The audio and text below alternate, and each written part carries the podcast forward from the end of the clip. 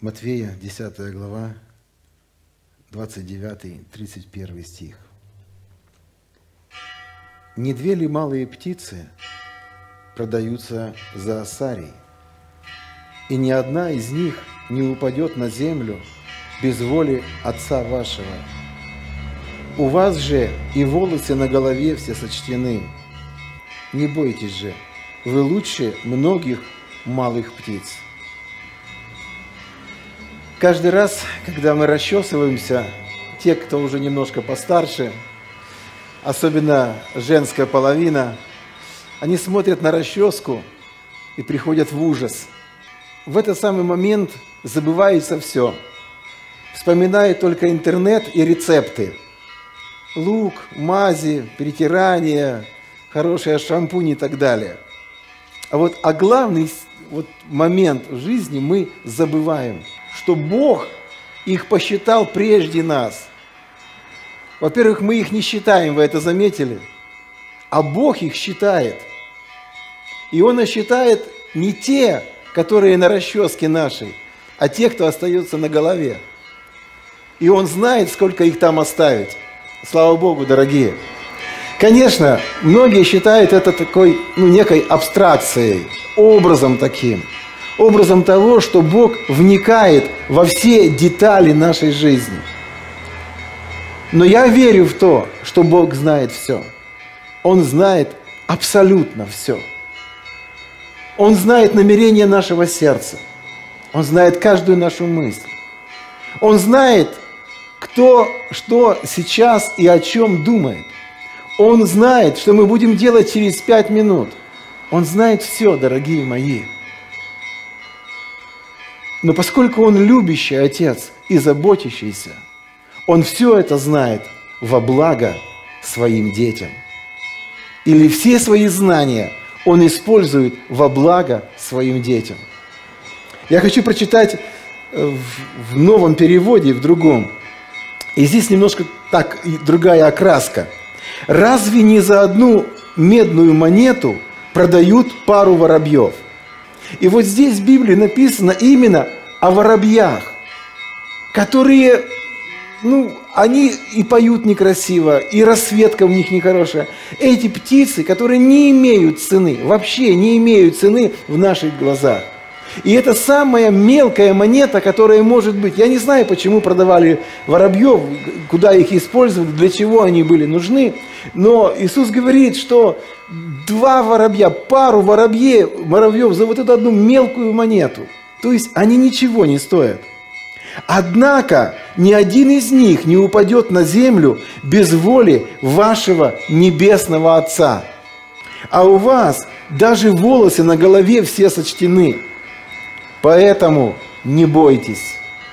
Братья и сестры, Слово Божье говорит, вот поэтому, что Бог заботится о вас, что Бог, Он близок к вам, что Бог вникает во все детали вашей жизни, вот поэтому не бойтесь. Ты слышишь? Не бойся. Почему? Потому что Бог заботится о тебе. Но вот есть один вопрос – Куда пропадает наша вера или где ее брать, если ее нет? Почему нас часто не вдохновляет вот эти тексты Священного Писания? Почему, читая Библию, мы все-таки уклоняемся в сторону? Почему мы позволяем себе тревожиться? Почему мы позволяем себе бояться? Почему мы позволяем себе переживать? Почему мы позволяем себе принимать различную информацию, которая сбивает нас с этого пути веры? Давайте мы прочитаем удивительный текст. Это будет Деяние апостолов, 27 глава, с 9 по 15 стихи мы будем читать выборочно. Но как прошло довольно времени, и плавание было уже опасно, потому что и пост уже прошел, то Павел советовал, говоря им, мужи, я вижу, что плавание будет затруднениями и с большим вредом не только для груза и корабля, но и для нашей жизни.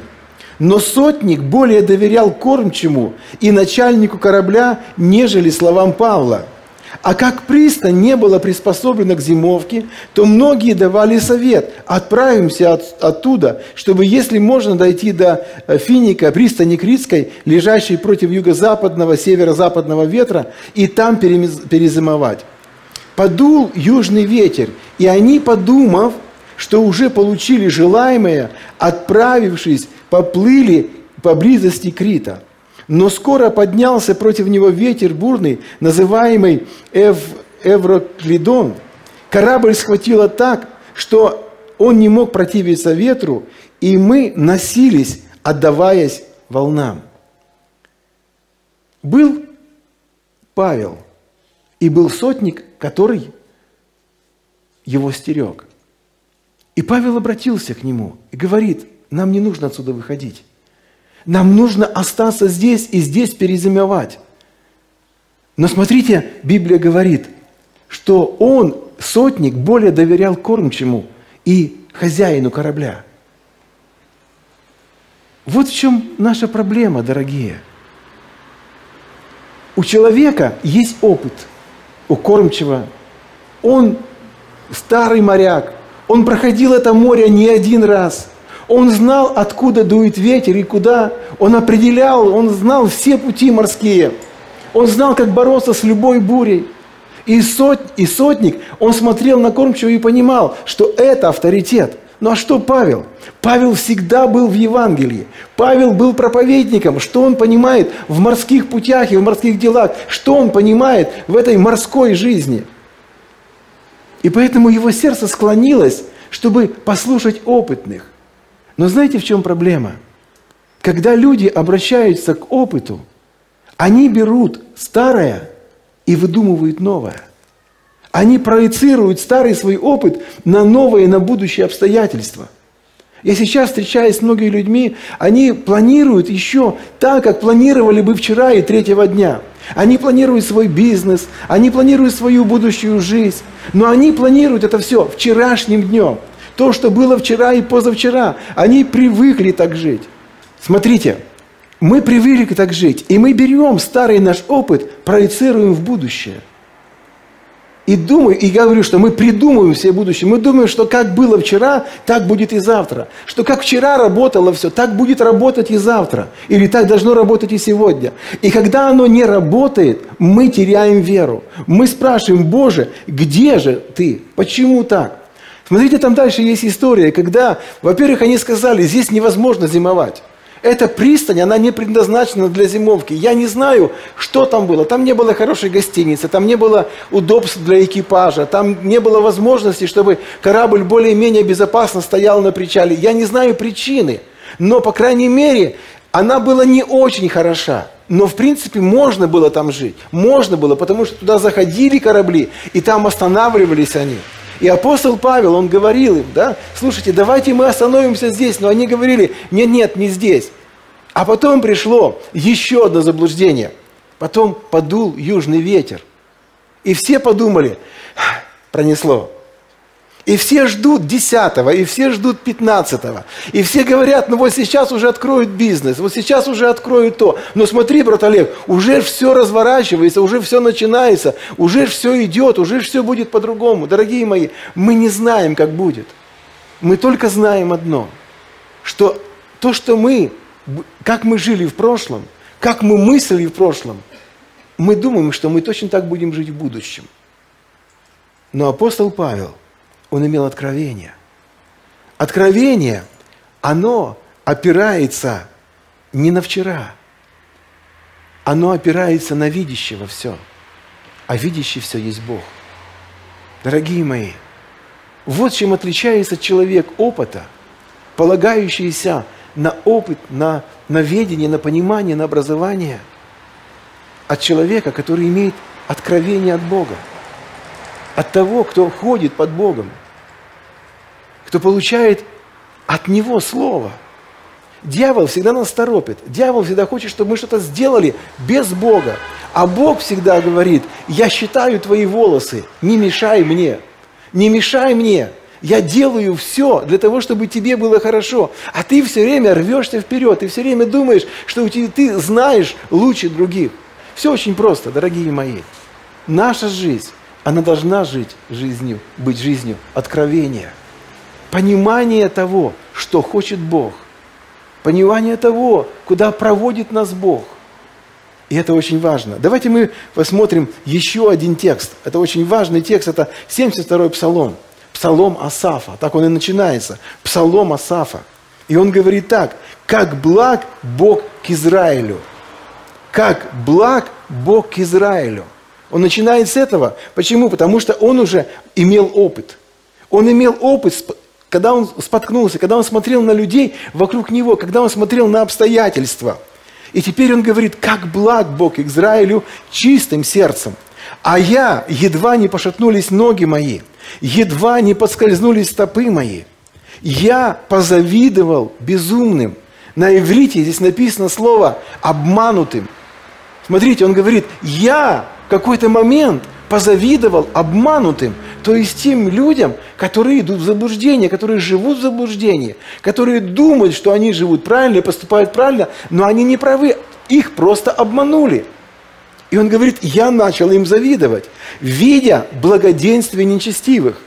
Ибо им нет страданий до смерти их, и крепкие силы их. На работе человеческой нет их, и с прочими людьми не подвергается ударам.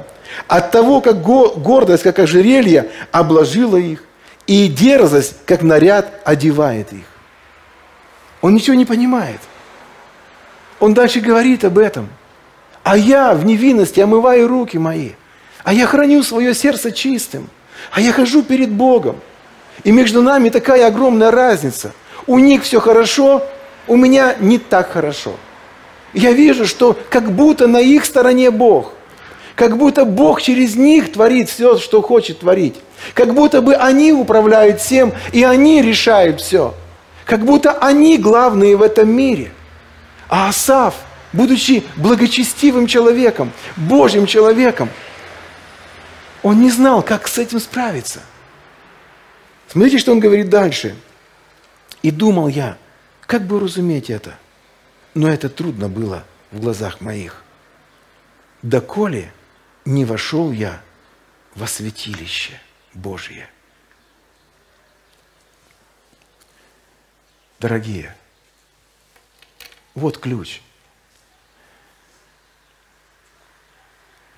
Я очень рад, что восстановились многие жертвенники в домах. Я очень рад, что мы творим это святилище дома. Для того, чтобы там разуметь все. Для того, чтобы там понимать. Как жить, как двигаться, как поступать. Как делать следующий шаг. Для того, чтобы он был в Боге. Чтобы он был под Божьим покровом. Асав говорит, я не знал, как это разуметь. Это было трудно для меня. Это было трудно. Но когда я вошел во святилище Божие, все стало на свои места. И смотрите, как он дальше говорит. Когда кипела сердце мое. На иврите здесь стоит слово «заквашивать», «бродить». Когда бродило во мне сердце мое. Правда, такое знакомое чувство, когда ты не знаешь, как это объяснить. Ты не знаешь, как это сказать, выразить своими словами. Как это объяснить другим людям, как это объяснить самому себе. Не знаешь, у тебя все бурлит, у тебя все кипит, у тебя все вот, и оно заквашивается просто – ты становишься неприятный самому себе. Почему? Потому что мира Божьего нет в твоем сердце. У тебя нет мира самим собою. И Асав переживал вот именно это чувство. И терзалась внутренность моя. И здесь тоже интересный такой окраска слова, да, постоянно напоминать. Это такой цикл. То есть цикл этого брожения, терзания постоянные. Ты все время на одном месте, ты не можешь сдвинуться с пути. Почему? Потому что ты не входишь во святилище Божье. Мир, в котором мы живем, он несправедлив. А ты хочешь этой справедливости. Ты хочешь, у тебя все в жизни было нормально. Ты хочешь, чтобы за твое благочестие, за твою праведность ты был вознагражден, вознаграждена именно здесь, на земле. И ты смотришь и не можешь понять, Господи, почему? Почему же так? Почему другим везет, а мне нет? Почему у других есть, а у меня нет? И все внутри бродит. И все то вверх, то вниз, как я уже говорил. драгоценные. Иосаф говорит дальше. Тогда я был невежда и не разумел, как скот был перед тобою. Но я всегда с тобой. Ты держишь меня за правую руку. Ты руководишь меня советом Твоим, и потом примешь меня в славу. Кто мне на небе? И с Тобою ничего не хочу на земле. Изнемогает плоть моя и сердце мое. Бог твердыня сердца моего и часть моя вовек. Ибо вот удаляющиеся от Тебя погибнут. Ты истребишь всякого, отступающего от Тебя. А мне благо приближаться к Богу. На Господа Бога я возложил упование мое, чтобы возвещать все дела Твои. А Ты всегда со мной. Вдруг у него открываются глаза. Господи, Ты всегда со мною. Ты руководишь моей жизнью. Ты держишь меня за правую руку мою. Господи, как я Тебя раньше не видел? Как я этого не понимал? Почему мое сердце все время бродило, все время кипело?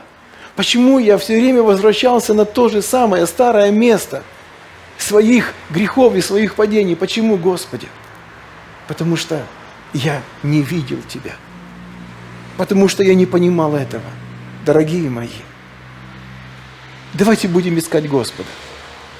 Давайте будем еще и еще укреплять вот эти наши жертвенники, вот эти святилища, куда мы должны с вами входить, чтобы получать эти слова надежды, слова утешения, слова об уверенности Божьего присутствия в нашей жизни.